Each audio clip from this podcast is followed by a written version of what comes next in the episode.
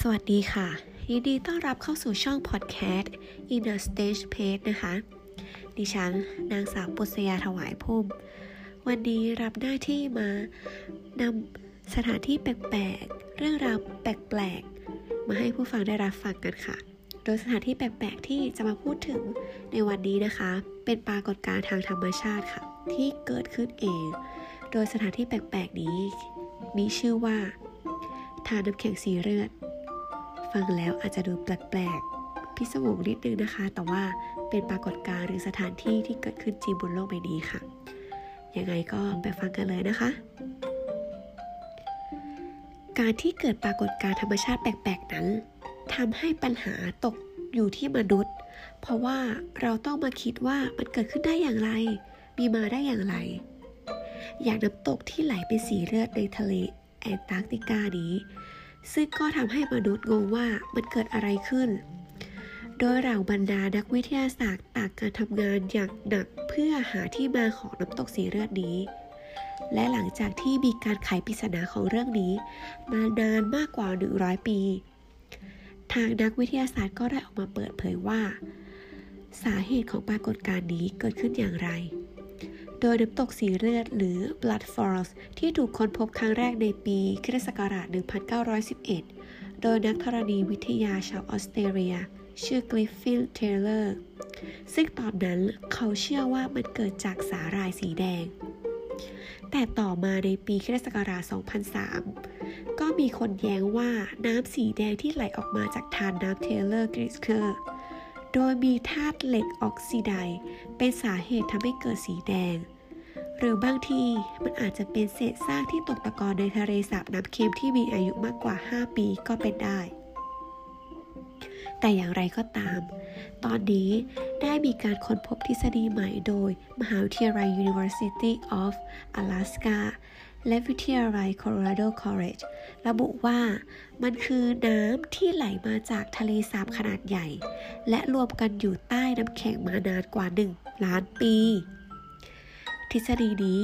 เกิดจากการที่นักวิทยาศาสตร์ได้ติดตามที่มาของน้ำตกสายนี้ โดยใช้เทคโนโลยีที่เรียกว่า echolocation หรือการหาตำแหน่งของวัสดุโดยใช้เวลา และทิศทางของการสะท้อนกลับ พวกเขาบอกว่า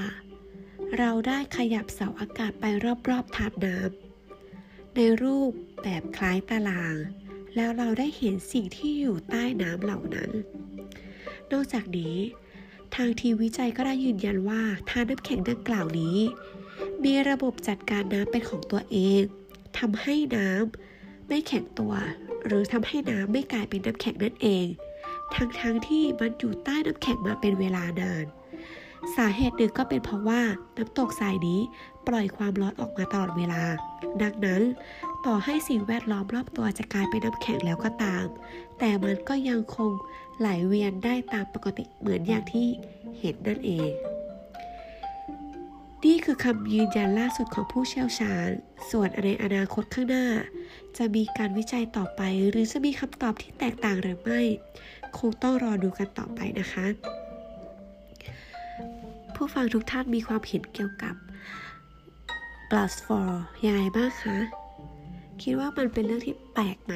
ในการที่จะแบบเป็นแค่ถาดน้ำเล็กๆ ไม่ได้ใหญ่อะไรมากมาย แต่ว่า